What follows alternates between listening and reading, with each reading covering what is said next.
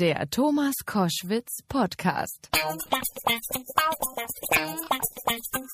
Ich freue mich sehr, weil ich habe eine Bestseller-Autorin hier im Studio, die ich ewig kenne, mit der mich auch eine Geschichte verbindet, auf die wir vielleicht nochmal kommen, weil wir haben sie schon häufig erzählt. Hera Lind ist drei Stunden mein Gast. Herzlich willkommen. Hallo Thomas, hallo liebe Hörerinnen und Hörer. Du hast 30 Romane äh, seit 1989 geschrieben. Sind das so viele? Wow. 30 Roman, 30 Bücher, da sind einige Kinderbücher und einige Fachbücher in Anführungsstrichen. Also ich habe mal einen Fitnessratgeber geschrieben, aber ich habe 30 Bücher geschrieben. Unfassbar. Ein Mann für jede Tonart, damit fing es an. Dann gab es das Supervibe, die Zauberfrau, Mord an Bord, viele andere. Der aktuelle, der aktuellste Titel heißt Das Kuckucksnest. Und damit möchte ich wissen, was das ist, ein Kuckucksnest. In diesem ein großer Roman nach einer wahren Geschichte. Also ein Kuckucksnest ist ja eigentlich etwas ganz Gemütliches, wo aber irgendwie fremde Kinder reingelegt werden oder ja. reinfliegen. Und äh, in diesem Falle handelt es sich um äh, zwei äh, Zwillingsschwestern, die in der Nachbarschaft wohnen und die insgesamt zehn Kinder adoptiert haben mit ihren Ehemännern. Das ist eine wahre Geschichte. Das ist eine wahre Geschichte. Diese Zwillinge gibt es wirklich. Und äh, ja, die zehn Adoptivkinder gibt es wirklich. Und die tollen Ehemänner gibt es auch wirklich. Okay. Äh, und du hast sie kennengelernt, wie denn? Die Zwillinge haben mir mal ihre Geschichte geschrieben. Ich äh, bitte ja immer darum, dass man mir wahre Geschichten schreibt, weil ich mich jetzt auf Schicksale äh, spezialisiert habe, auf wahre Schicksale. Ja. Und da haben sie mir mal vor zwei Jahren, glaube ich, ihre Geschichte geschrieben und die fand ich so hinreißend und so witzig und so voller Power und Kraft und positiver Energie und Herzenswärme und Humor und Chaos. Also all das, was so eine Familie ausmacht. Hm dass ich äh, denen geschrieben habe, lasst uns doch mal treffen. Okay. Und dann standen die auf meiner nächsten Lesung und sie waren unschwer zu erkennen, denn sie sind eineiige Zwillinge. Cool. Und, ja, und äh, wir sind uns sofort um den Hals gefallen irgendwie und die kamen dann auch auf die Bühne und erzählten gleich ihre Geschichte. Das Publikum war total fasziniert von denen. Und dann haben wir uns zusammengesetzt und haben diese Geschichte zusammen zu einem Roman verarbeitet. Hera Lind ist mein Gast bei Koschwitz zum Wochenende. Die Frau, die Bücher geschrieben hat und schreibt, dass es keinen Morgen gibt, in einer rasenden Geschwindigkeit, habe ich immer den Eindruck. Das neueste Buch heißt Das Kuckucksnest. Wie gehst du denn dann vor? Du hörst eine Geschichte von, in diesem Fall zwei eineigen Zwillingen und deren Kinder. So, und dann schreibst du ja in der Ich-Form. Also du schreibst als literarisches Ich. Du bist sozusagen jeweils immer ein Zwilling. Wie geht denn das? Also was machst du denn dann mit dir und dem ganzen Thema? Es ist schon witzig. Ich habe auch mal Bücher geschrieben, wo ich in der dritten Person geschrieben habe. Einmal über einen Mann, da musste ich ja in der dritten Person schreiben. Röhrdanz, den nannte ich mit seinem Nachnamen. So. Aber ähm, in die Zwillinge, also in die Frauengestalten muss ich richtig reinkriechen. Ich muss mir die so überstülpen. Ich, ich kriech so in diese Figur hinein und ich bin auch in die Zwillinge hineingekrochen, weil jede mir natürlich auch ihre Version erzählt hat. Die ein bisschen differiert auch, ne? Die ein bisschen differiert, aber sie spiegelt sich ja immer in ihrer Zwillingsschwester. Und mhm. was bei der gerade passiert, das, äh, das erlebt sie ja mit, aber bei ihr selbst passiert ja auch immer irgendwas ganz Spannendes. Gerade kommt wieder eins Kind ins Haus oder eines nimmt gerade Drogen oder eines trifft die leibliche Mutter, die Prostituierte ist und äh, meine Zwillingsmutter muss ihr dann beistehen und so weiter. Und ja, ich bin immer in die Ich-Form geschlüpft und habe dann die andere quasi als Zuschauerin daneben gestellt. Und so sind diese Kapitel immer aufgeteilt. Und ähm, es gibt ein Kapitel oder eine Situation, da will ein leiblicher Vater äh, Iraner, glaube ich, plötzlich sein Kind wieder haben und liebt mhm. seine seine Tochter uh, unfassbar hat sie aber ich glaube mehrere Jahre lang überhaupt, Jahre, nicht, ja, überhaupt nicht gesehen. gesehen. Genau. Also eine durchaus hohle Geschichte. Aha. Äh, wie geht die eigentlich aus? Ja, diese Zwillingsmütter haben immer darauf geachtet, dass ihre äh, Adoptivkinder irgendwann die Chance kriegen, ihre leiblichen Eltern kennenzulernen. Und da wollte sich nun ein leiblicher Vater das Kind zurückholen, ein Mädchen, was inzwischen 13 war, und sie im Iran dann äh, verheiraten, also mhm. an den Mann bringen. Und da haben die Zwillingsschwestern mit diesem Taktgefühl, was sie haben, äh, wohl den Kontakt hergestellt und haben das 13-jährige Mädchen mit diesem Vater bekannt gemacht. Auf einem Spielplatz, so in einer ganz neutralen Atmosphäre, haben dem aber gleich klar gemacht, du kriegst ihn nicht, du wirst ihn nicht mit in den Iran nehmen. Und wir kämpfen mit allen Mitteln und die ist seit zehn Jahren in unserer Familie und hat hier Geschwister und geht hier zur Schule und spricht auch deine Sprache nicht und äh, hat auch deine Religion nicht angenommen und ihr könnt Kontakt haben, aber wir behalten sie und sie haben es auch geschafft. Okay. Ähm, für dich selber, du bist ja auch Mutter von vier Kindern. Ähm, kannst du dir das so vorstellen, so Kinder zu adoptieren und auch diesen ganzen Irrsinn, den man dann ja erlebt, aber doch dann also so sag ich es mir jedenfalls, erstmal mit auch einem fremden Menschen erlebt. Das ist ja nicht dein Kind. Wie geht man damit um? Oder wie gehst du, würdest Das du damit ist, umgehen? eine, äh, das ist eine ganz berechtigte Frage, Thomas. Ich habe die Mädels auch gefragt, die Zwillinge. Konntet ihr diese Kinder auf Anhieb lieben? Also Ja. man kriegt da so einen Wurm in die Hand gelegt oder vielleicht auch, äh, diese waren auch schon zum Teil älter, also schon ein Jahr. Kann man so ein Kind sofort lieben? Ich weiß es ja nicht, weil ich habe ja meine alle selber, die Eier alle selber gelegt. Und sie haben mir gesagt, in dem Moment, wo sie es gesehen haben, also schon, wo sie das Foto gesehen haben vom Jugendamt, was, was das Jugendamt ihnen gezeigt hat, waren sie schockverliebt. Jedes Mal, alle zehn Male. Wow. Also von daher dieses unglaublich große Herz, was die beiden haben und diese Bereitschaft auch zu lieben, und zwar bedingungslos. Ob die jetzt aus dem Drogenhintergrund kamen oder aus kriminellem Hintergrund oder auch aus sozial ganz schwachem Hintergrund. Sie haben das Kind sofort geliebt und bis heute alle Konsequenzen auch mit ihm gemeinsam getragen. Hera Lind ist mein Gast bei Koschwitz zum Wochenende. Die hat ein spannendes Buch geschrieben. Kuckucksnest heißt das. Geht um eine wahre Begebenheit. Zwei Zwillingsschwestern haben insgesamt zehn Kinder, also jeweils fünf, adoptiert. Mit allen Vor- und Nachteilen. Und du hast es vorhin schon mal angedeutet, das sind äh, Menschen aus unterschiedlichsten Milieubereichen, also von der Prostitution über Drogen und ich weiß nicht was alles. Hast du weiter Kontakt mit denen und weißt, wie deren äh, der, das Kinderleben weitergeht? Also ist ist sozusagen ein Kind aus Drogenmilieu gefährdeter als eins nicht aus Drogenmilieu?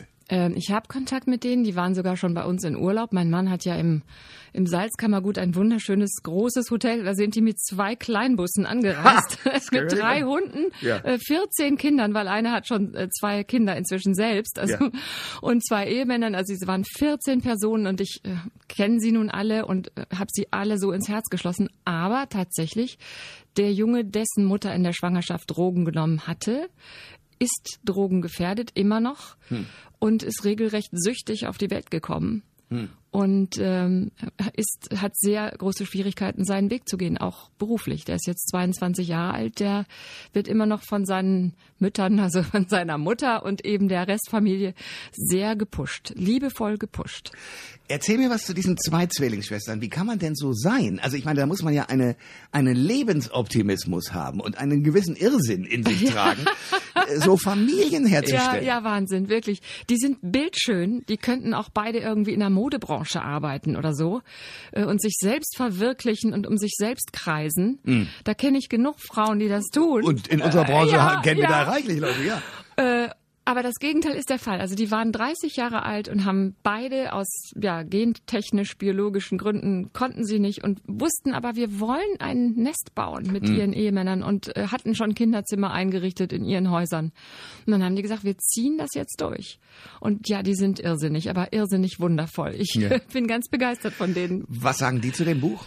Die haben beide geheult vor Freude natürlich. Die sind so begeistert und es ist ja auch äh, sein Lebenswerk äh, in der Hand zu haben äh, als gebundenes, schönes Buch und sie können es den Kindern geben. Die Älteren haben es schon gelesen, die Jüngeren werden es später lesen.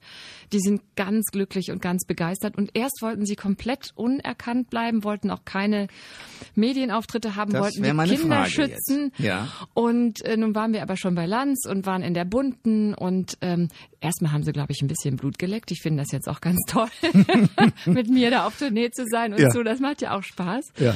Und zweitens, ähm, ein Kind zum Beispiel hat die leibliche Mutter noch nicht gefunden. Das wurde in eine Babyklappe gelegt.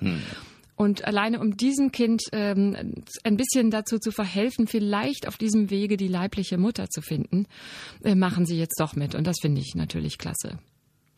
Hera Lend ist mein Gast bei Koschwitz zum Wochenende. Du sagst gerade ganz richtig, du hast äh, sozusagen ein, ein Lebenswerk als Buch gebunden, denen in die Hand gelegt. Aber du bist es nicht, sondern es ist deren Geschichte. Wie geht das für dich aus? Äh, Das geht wunderbar. Ich habe ja, weiß ich nicht, wie viele Romane mir irgendwie aus den Fingern gesogen, aus dem Kopf, aus dem Herzen. Ich glaube 20. Und dann kam ja bei mir auch so eine Lebenskrise und das ist auch gut so. Das muss auch jeder Mensch mal erleben, dass er mal so richtig auf die Nase fällt und mal ganz neu seine Karten wieder mischt. Äh, Da kriegte ich die erste äh, Zusendung und das war dieser Röhrdanz, den ich dann in der dritten Person Singular immer genommen habe. Dessen Frau war ins Koma gefallen und zwar schwanger mit 27 Jahren. Und der ähm, äh, schrieb mir, und wir haben uns dann auch kennengelernt, Frau Lind, ich habe meiner Frau, die, die lag im Koma, habe ich ihr nachts immer ihre Bücher vorgelesen, weil sie so ein Fan von ihnen war. Und er hat dafür gesorgt, dass die Maschinen nicht abgestellt wurden, obwohl sie klinisch tot war, hm. damit dieses Kind noch auf die Welt kommen konnte. Das kam auch noch auf die Welt. Und nach zwei Jahren wollten man dann doch die Maschinen abstellen. Dann hat er diese Frau mit nach Hause genommen, mitsamt Spezialrollstuhl und Geräten und Saugapparaten, weiß der Teufel für, ne? die, die Luftwege waren verschleimt und all das fürchterliche. Und er hat die zu Hause gehabt, noch jahrelang mit den kleinen Kindern. Und irgendwann hat die die Augen wieder aufgemacht.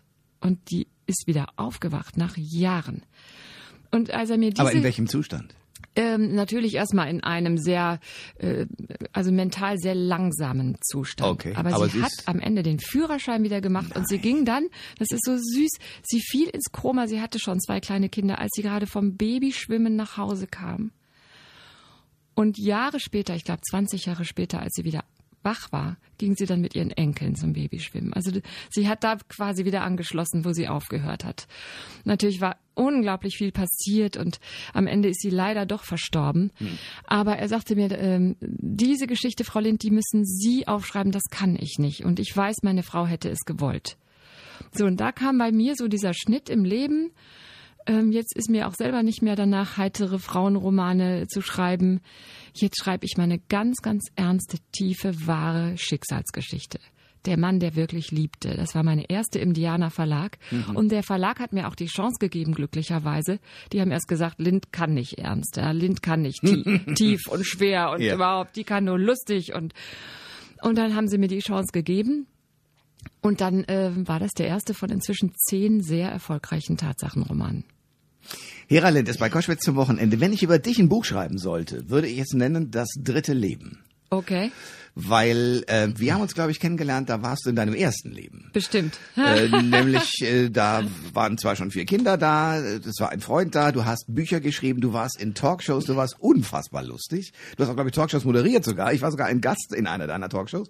Und ähm, das lief unfassbar erfolgreich. Dann gab es, dummerweise ausgelöst durch eine Veranstaltung, die ich gemacht habe, nämlich mein Geburtstag, sozusagen einen Crash. Du warst in der Öffentlichkeit plötzlich die Frau, die fremd geht, also einen neuen Freund hat und äh, das alles ganz furchtbar ist. Die heilige Frau sozusagen, die Hera Lind, das Superweit macht sowas.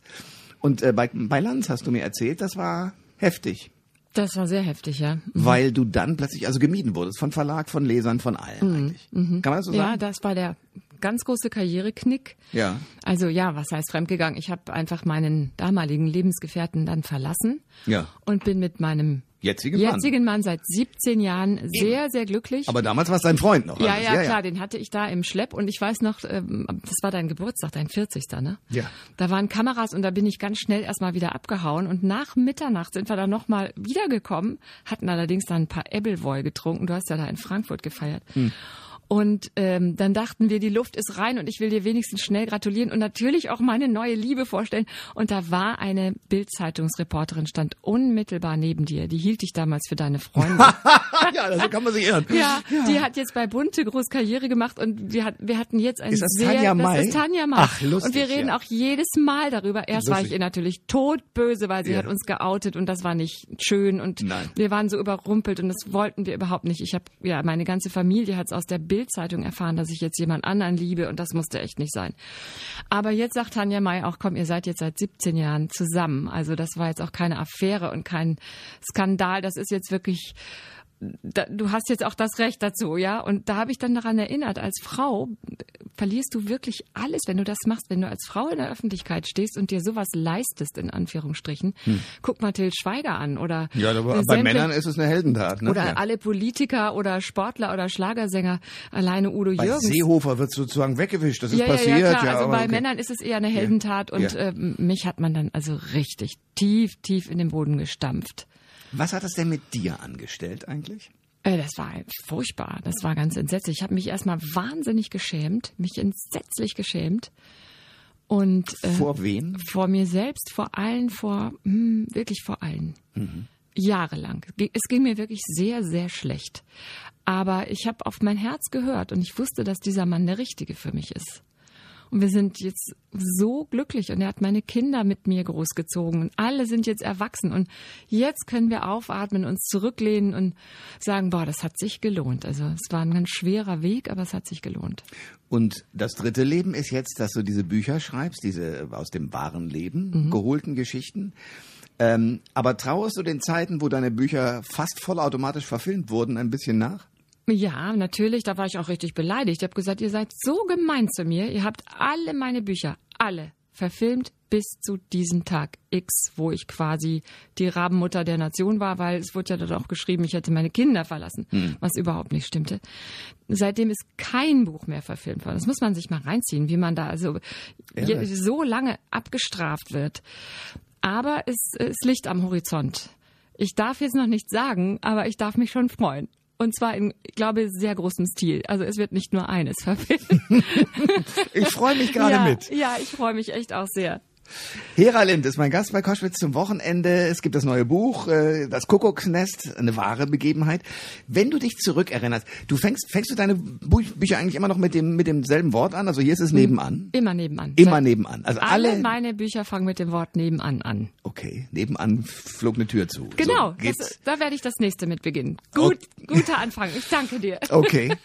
Ähm, wenn du sozusagen so ähm, an deine an dein, dein Schreiben dich zurückerinnerst, wie ist das denn für dich? Also ich, ich habe hier schon Schriftsteller sitzen gehabt, die sagen, ja, ich muss erstmal recherchieren und dann muss ich mir ein Exposé schreiben, muss die Punkte setzen, sozusagen, muss mir eine, eine Zeittafel hinbasteln und dann kann ich loslegen. Wie ist es bei dir? Ich habe so eine Fantasie, dass ich ähm, es schreibt mich. Ja, so muss man das sagen. Ich setze mich hin, fange an und tauche aus dieser Welt raus in meine Romanwelt und bin, bin diese Person, über die ich schreibe. Und, das ist ja, aber ist ja cool. Ja, ich sage immer, ich kann sonst nichts, aber ich bin mit einer Fantasie ausgestattet. Ähm, meine Mutter sagte früher immer, von dem Kind können sie drei Viertel abstreichen. Das ist alles ausgedacht, was die da erzählt. In der Schule schon. ja. Ah, toll. Ja, ja aber äh, ja, das habe ich dann äh, zum Glück irgendwann zum Beruf machen können, dass ich einfach mich treiben lasse auf den Wellen meiner eigenen Fantasie, die mich immer irgendwo hinführt, wo ich selbst ganz überrascht bin. Ähm, und oft lache so. ich auch ganz laut beim das Schreiben. Das heißt, du kriegst also sozusagen eine Geschichte, die du zwar selber schreibst, aber quasi auch parallel dazu noch liest? Nein, nein. Also meine Fantasie treibt mich irgendwo hin und davon bin ich überrascht. Okay. Weißt du? Wenn ich jetzt Tatsachenromane habe, dann habe ich ja einen roten Faden. Dann passierte mir das und dann begegnete mir der und dann sagte der das und dann starb ja. der. So. Ja. Aber das, äh, diesen großen bunten Bogen, den ich darum spanne, der entspringt meiner Fantasie. Und ich glaube, deswegen ist das so eine gute Mischung. Da ist ein toller roter Faden drin und es ist irre spannend, weil es eine wahre Geschichte ist. Aber ich mache das eben nicht so betroffen und so schwer und so, boah, dass man beim Lesen fast keine Luft mehr kriegt, sondern ich bringe da immer noch so eine Heiterkeit und so eine äh, lebendige, fröhliche Sache rein, wenn es möglich ist natürlich. Wie schnell schreibst du? Also wie lange braucht so ein Buch? Ich schreibe sehr schnell. Ich schreibe sehr, sehr schnell ich will nicht sagen äh, Sprechtempo, aber ich kann ganz schnell schreiben. Wenn ich erstmal so drin bin, dann ist es wie ein Rausch. Und äh, musst du äh, oder kannst du unterbrechen? Also ich weiß von einem äh, Johannes Mario Simmel hat das mal, von ja. dem weiß ich noch. Der, der, hat gesagt, wenn ich irgendwie am Wochenende aufhöre, kann ich den ganzen Roman wegschmeißen. Also ich muss, ja, wenn ich, ich schreibe, muss dranbleiben. Ja, du auch. Ganz genau. Also das, die, ich hatte ja äh, vier Schulkinder und ich musste immer irgendwann um zwölf habe ich mir einen Wecker gestellt, jetzt aufhören, einkaufen, kochen. Hm. So, und dann saß ich mit den Schulkindern, dann hatte ich schon immer diesen Blick, die sagten, Mama, du bist gar nicht da. Du hörst uns gar nicht zu. Dann habe ich mich gezwungen, mich auf die Kinder einzulassen und mit denen, weiß ich nicht, Hausaufgaben oder was auch immer. Und dann fing ich, weiß ich nicht, am Nachmittag nochmal an. Da konnte ich die letzten 20 Seiten im Grunde wieder, bis ich da wieder reingetaucht war. Das ist wie Tiefseetauchen. Und jetzt sind alle Kinder aus dem Haus, was ich auch ganz traurig finde. Aus meinem Kuckucksnest sind jetzt alle ausgeflogen. Aber ähm, ich kann schreiben und da auf meinem Meeresgrund der Fantasie bleiben, ähm, bis der Magen so laut knurrt, dass ich irgendwann mal wie in Trance ausstehe und mir irgendwas aus dem Kühlschrank hole. Also es ist fast jetzt so ein, weiß ich auch nicht, ist auch gar nichts drin im Kühlschrank. Also Weil du ja gar nicht dazu gekommen bist. Ja. Nee. Hera Lent ist mein Gast bei Koschwitz zum Wochenende. Wie fing das mit deinem ersten Buch an? Ich weiß, du bist ja eigentlich Sängerin. So geht's ja. aber los. Mhm. Äh, wir hatten einen wunderschönen Abend. Ich glaube, nach einer NDR-Talkshow hast du in irgendeinem Hotel plötzlich angefangen zu singen. Das war der Hammer. Also du, du kannst Arien singen. Ja, Ähm, konnte ich mal. Und ja. äh, machst du nicht mehr? Doch, ich hatte jetzt am Freitag mit einem ganz lieben Freund, den ich innig liebe, mein bester Freund, der ist Bariton. Hm. Oben kein Ton, unten kein Ton, Bariton. So, und mit dem habe ich einen Duettabend gemacht, dass die Tränen flossen. Äh, und Du willst was fragen. Also ich singe noch, aber nur mit äh, Alkohol und mit gutem Freund an der Seite. Dann Okay, traue also, ich mich. okay, ja, aber sonst nicht. Also auf keiner Bühne oder so. das war eine Bühne, aber aber, aber privates Publikum. ja, ja, okay. Okay. Ähm, so, du warst also, wie gesagt, auf dem Wege, Sängerin zu werden und dann war, wurdest du schwanger und deswegen hast du angefangen zu schreiben, richtig? Richtig, aber ich war schon 16 Jahre beruflich Sängerin und habe damit mein Geld verdient. also okay, ich war nicht im Begriff, Sängerin zu werden. Sondern du warst es schon. Ja, ich war lange Jahre festes Mitglied im Kölner Rundfunkchor, was kein Betriebschor ist, wie Hans Meiser mal sagte, sondern das ist wirklich ein Profichor wie das Rundfunksymphonieorchester. Das gehört dazu. Also wir haben Weltreisen mit Karajan, Scholti, Bernstein gemacht. Wir waren die allererste Sängerriege und als Solistin bin ich rumgereist.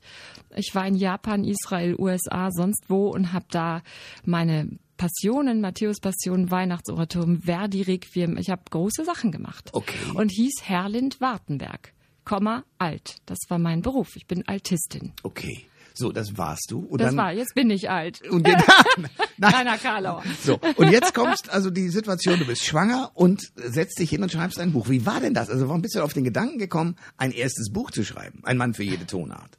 Ähm, mein damaliger Lebensgefährte, ein praktischer Arzt, stellte damals seine ähm, Praxis auf Computer um. Das war im Jahr 87, 88. Und als ich da so traurig zu Hause saß mit meinem dicken Bauch und durfte nach Tokio nicht mehr mitfahren, neunte Beethoven, wo die anderen alle gerade schön hingeflogen sind, Ah. da sagte der zu mir, dann mach du doch jetzt mal was Sinnvolles. Und knallte mir da seine 3000 Patientendateikarten hin und die sollte ich jetzt alle in den Computer eintippen. So. Und nach der dritten Karte hatte ich keine Lust mehr, weil sowas hasse ich. So, ah, so ich, formalistisch, ja. ja. Ich, aber die Tastatur ging so toll. Das war ja damals noch eine Offenbarung. Ich habe noch die Examensarbeit auf der Schreibmaschine mit Tippex und wutverzerrt das Blatt rausreißen und neu anfangen. Ja? Ja. Und auf einmal ging die Tastatur so leicht und man konnte auch wieder löschen, wenn das doof war und so. Und dann habe ich mich hingesetzt und in diesen sechs Wochen meinen ersten Roman geschrieben. Ein Mann für jede Tonart. Der wurde mit Katja Riemann Und Uwe Ochsenknecht. Uwe Ochsenknecht in der Hauptrolle verfilmt. Also Katja Riemann spielte quasi mich, die Sängerin, die chaotische. Ja. Und Uwe Ochsenknecht spielte einen der Männer für jede Tonart. Also, Okay. Und Henry Hübchen spielte den anderen. Ja. Ach, großartig. So ist das So losgegangen. ist das losgegangen. Aber okay, da, das heißt, aber okay, Ka- von der Karteikarte zum ersten Bestseller. Wie kommt denn das, dass dann, was ist mit dir passiert da? Also, dass das plötzlich so eine Wirkung hatte, denn du hast ja vorher damit nicht gerechnet. Nee, überhaupt nicht. Ich habe das ja nur gemacht, um mir die Zeit zu vertreiben. Eben, eben. Andere stricken Ensembles in Bleu oder streichen das Kinderzimmer in rosa. Ich kannte sowas. Ich kann das nicht. so, und dann habe ich aber einfach so einen Spaß daran gehabt. Und die Zeit ging auch so schnell rum, weil ich bin eben wieder abgetaucht oder zum ersten Mal abgetaucht in eine bessere Welt, weil schwanger sein macht keinen Spaß. Und, und ähm, dann habe ich einfach in der nächsten Schwangerschaft, ne, in der sogenannten Mutterschaftspause, wo ich wieder nicht mehr im öffentlichen Dienst arbeiten durfte, habe ich den nächsten Roman geschrieben und das hat viermal sehr gut funktioniert in vier Schwangerschaften. Und dann war aus Herlind Wartenberg alt Hera Lind geworden. Den Okay. Namen habe ich mir dann selber zugelegt, aus Okay. meinem Vornamen Herlind. Und die, die, wie kommt man dann, also wenn man so ein Buch geschrieben hat, das, was sozusagen ja quasi zufällig entstanden ist. Es war ja nicht dein Plan, ich werde jetzt Schriftstellerin. Wie kommst du dann dazu oder wie kam es dazu, dass das sofort verfilmt wurde? Es wurde nicht sofort verfilmt, vielleicht nach ein, zwei Jahren. Es stand einfach scheiße lange auf Platz eins der Bestsellerliste. Hey, alles Ich klar. sage deshalb scheiße lange, weil ich mich inzwischen um mich selbst beneide, weil jetzt mit diesen Büchern bin ich zwar auch immer auf der Spiegel-Bestsellerliste, aber ich habe es noch nicht wieder auf Platz eins geschafft. Also Okay. da, ich wünsche es eigentlich meinen Protagonisten, dass wir das zusammen schaffen. Aber wie irre ist das denn, dass du Karteikarten schreiben sollst, einen Roman schreibst, der Bestseller wird? Äh, was war da mit dir los? Weil dein erstes Leben ist dann ja wie eine Rakete in die Luft gegangen, oder? Nein, das war so ganz allmählich. Ich bin also noch jahrelang jeden Tag wieder zu meinem Rundfunkchor in den WDR gegangen und habe auch noch jahrelang Konzerte gesungen. Habe noch mein drittes Kleinkind an der Brust gestillt, als ich noch im äh, Sendesaal irgendwie Solo-Arien sang. Und irgendwann, ja, da hat man mir schon eine eigene Talkshow angeboten. 95, Hera Lind und Leute. Und da ging das nicht mehr zusammen, dass ich dann als Sängerin rumtingelte, drei kleine Kinder hatte, Bestseller schrieb, auf Lesereisen und noch Konzerte machte. Und da habe ich das Singen dann leider, was heißt aufgegeben. Ich habe immer noch gesungen. Ich singe jetzt noch im äh, Festspielchor der Salzburger Festspiele. Cool. Und, Ja. äh, kann aber kann man das sozusagen, weil es Hochleistungssport äh, vergleichbar ist, kann man das verlieren? Das gute, ausgetra- austrainierte Singen? Also ich würde mich jetzt nie mehr mit einer tollen, ausgebildeten Sängerin vergleichen und sagen, das kann ich auch. Aber ähm, es ist noch da, so wie Fahrradfahren. Also um einen zu beeindrucken, ein paar Töne schmettern, da, da langt's noch, ja. Okay, aber was, was verliert man denn? Äh, was verliert man? Ich glaube, man muss die, die Stimme so trainieren, wie auch ein Leistungssportler äh, seine Höchstleistung trainiert. Also wenn du mich jetzt mit einem Hochspringer vergleichst, dann würde ich jetzt, weiß ich nicht, die, sagt man Latte dazu, ne? Was ist der höchste? Was, wo kann man hin? Also ich würde jetzt das hohe C nicht mehr erreichen. Ah, okay. Aber ich sage immer, mit viel Alkohol schaffe ich noch das hohe A. manchmal singe ich auf Kreuzfahrten. Ich bin manchmal auf Kreuzfahrten eingeladen, um Lesungen zu machen, Schreibseminare, wenn viele Seetage sind und die äh, Leute an Bord äh, beschäftigt werden sollen und wollen. Dann mache ich auch Schreibseminare. Ist wahnsinnig spannend. Und wenn dann Musiker an Bord sind, mit denen ich mich gut verstehe, und das geht meistens sehr schnell, dann sagen die, Hera, singst in meiner Show heute die Zugabe mit mir oder so. Und dann singe ich mit denen und dann, boah, das macht so Spaß, wenn du so ein Mikro in der Hand hast und dann geht einfach alles wie von selbst wieder. Hera Lind ist mein Gast bei Koschwitz zum Wochenende. Da hast du mir ein schönes Stichwort gerade geliefert. Du sch machst Schreibseminare. Was bringst du den Menschen bei? Also wie, wie lernt man schreiben? Äh, Und zwar jetzt nicht das natürlich Handschreiben, ist ja klar, sondern ein. Roman schreiben. Das ist äh, im Grunde fast äh, sehr, also sehr schwer zu übermitteln. Äh, wenn ich da so eine Runde von 15 Menschen in so einem Schreibseminar habe, dann sind ja auch die Voraussetzungen völlig unterschiedlich.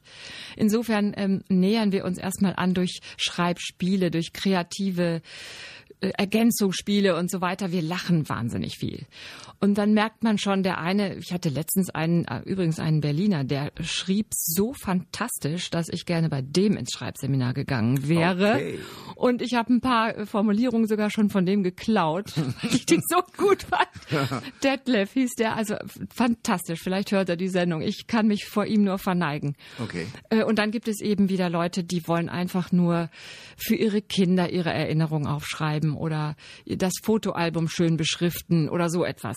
Da sind das klafft dann weit auseinander, aber ich glaube, ich habe die Gabe auf alle äh, sehr freundlich und lieb einzugehen und sie alle doch so äh, zu unterhalten und ihnen das Gefühl zu geben, äh, ich habe auf jeden Fall was gelernt und ich habe eine Menge Spaß gehabt. Hera Lind ist mein Gast bei Koschwitz zum Wochenende. Wenn ich mir dein Leben so anschaue, dann ist das äh, erstmal hochspannend, zweitens mit vielen Geschichten versehen, auch mit den tragischen natürlich. Ähm, es gibt viele, die so in dem Beruf des Schreibens unterwegs sind und dann so die eigene Bedeutung irgendwann mal erkennen und sagen so, ich bin also ein Teil der Geschichte in der Literatur. Ich habe bei dir nicht diesen Eindruck oder oder täusche ich mich? Du hast es immer so leicht äh, nach dem Motto, ich mache das, aber es ist jetzt nichts wo man vor Bedeutung fast erdrückt wird. Also so, sie, so siehst du es auch für dich, Ja, oder? absolut, ja. Ja. Nein, ich weiß, äh, ich habe ja ernste Musik studiert, also klassische ernste Musik. Und da gab es immer den Unterschied zwischen U-Musik und E-Musik. Hm. Und ich würde sagen, beim Schreiben, das ist U. Unterhal Unterhaltung, das ist jetzt keine Literatur.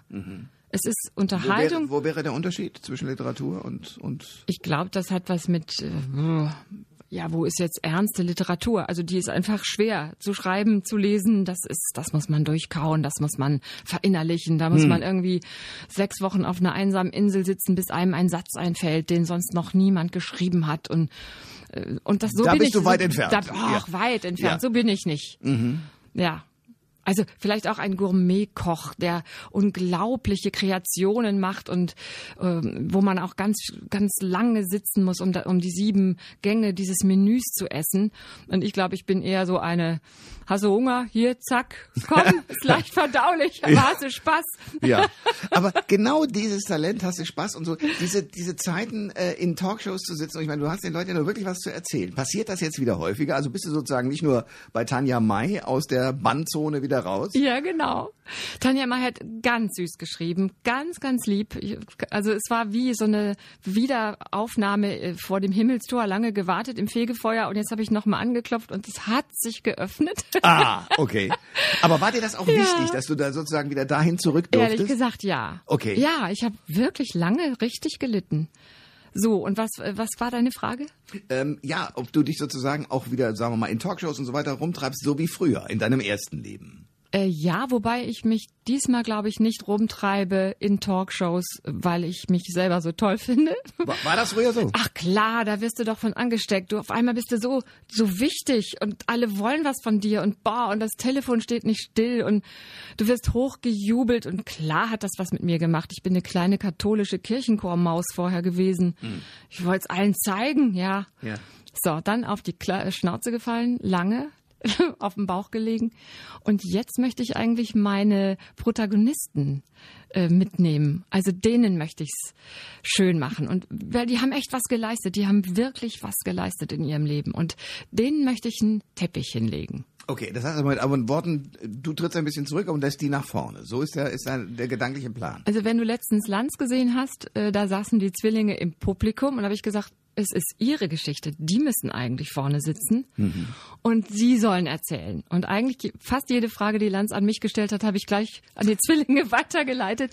Und äh, ich glaube, das hat den Leuten auch total gut gefallen, weil es deren Geschichte ist. Also ich möchte so ein bisschen Steigbügelhalter sein, Teppich hinlegen für Menschen, die es echt verdient haben. Aber apropos Teppich, gehst du noch gerne und willst du wieder in dem Maße wie früher über die roten Teppiche dieser Welt ziehen oder ist das vorbei? Ein klares Nein. Fünf Mark in Schwein. Weißt du noch, das hat Peter Alexander gesagt. Nein, habe ich keine Lust mehr, finde ich ganz furchtbar, fürchte ich mich davor, kann ich nicht ich sein, bin ich nicht und all diese Menschen, ich weiß nicht, was die tun, damit sie sich so klasse fühlen, ob die alle vorher was schnupfen oder so. Es soll einen Prozentsatz geben. Ich bin mir nicht sicher, aber ja. Ich fühle mich immer noch ganz komisch und denke, ich habe bestimmt wieder das Falsche an und meine Haare sitzen nicht und meine Schuhe drücken und ich will nach Hause in mein Salzkammergut. Hera Lind ist mein Gast bei Koschwitz zum Wochenende. Neues Buch, Das Kuckucksnest. Es geht um zehn Kinder, die ähm, sozusagen neue Eltern bekommen durch zwei Zwillingsmütter und deren Männer. Ähm, du bist selbst Mutter von vier Kindern. Ähm, was sagen die denn eigentlich zu ihrer berühmten Mutter? Also in, in, in der ganzen Zeit war es ihnen eigentlich eher peinlich, weil Pubertät, da sind Mütter sowieso peinlich. Mhm. Und jetzt, also zwei studieren Medien und Film und Fernsehen und so. Und jetzt wissen die eigentlich, was das bedeutet. Ach, okay. Die, also die, die Töchter, die so mir so ein bisschen nacheifern, die sind eigentlich jetzt sehr stolz auf mich und das sagen sie mir auch immer und es tut mir auch sehr gut. Das ist gut. Ja. Die Jungs sind äh, völlig andere Wege gegangen. Einer wird Kinderarzt. Ach. Ja. Und einer ist äh, Golfprofi geworden. Wow. Mhm. Und spielt äh, gegen Geld auf den Plätzen dieser Welt. Genau. Okay. Ist in der deutschen Bundesliga. Wow. Mhm. So, und du jetzt, äh, ich meine, klar, so eine Familie, die so zum Teil ja in die Öffentlichkeit geraten ist, unfreiwillig. Wie habt ihr das besprochen? Habt ihr das besprochen? Ja, damals natürlich, klar. Hm. Äh, die Jungs waren damals zehn und zwölf, das war bitter für die. Und äh, heute sagen sie, Mama, du hast es richtig gemacht. Äh, du passt viel besser zu deinem jetzigen Mann mhm. als zu unserem Vater, aber wir haben alle ein gutes Verhältnis und er ist natürlich auch seit langem wieder liiert. Mhm. Es gibt zwei Elternhäuser, wir sind eine ganz klassische Patchwork-Familie. Wie es so geht, ja. Der eine heiratet jetzt, der Kinderarzt heiratet jetzt eine Säuglingsschwester. Ist das, Ach. das könnte doch schon wieder ein Romanfamilie. So, dann müssen wir dieses Gespräch jetzt langsam beenden, damit du anfangen kannst zu schreiben. Ich habe hier einen Stift, nein, einen Computer brauchst du ja, dann geht's los. Ja, dann ging es los. Ich danke dir sehr für den Besuch heute und wenn Sie Spaß haben an echten Geschichten und an dem Stil von Hera Lind, an dem ich persönlich großen Spaß habe, dann lesen Sie Kuckucksnest. Danke für den Besuch. Ich habe mich auch sehr gefreut. Danke, Thomas. Alle Informationen zur Sendung gibt es online auf thomas-koschwitz.de.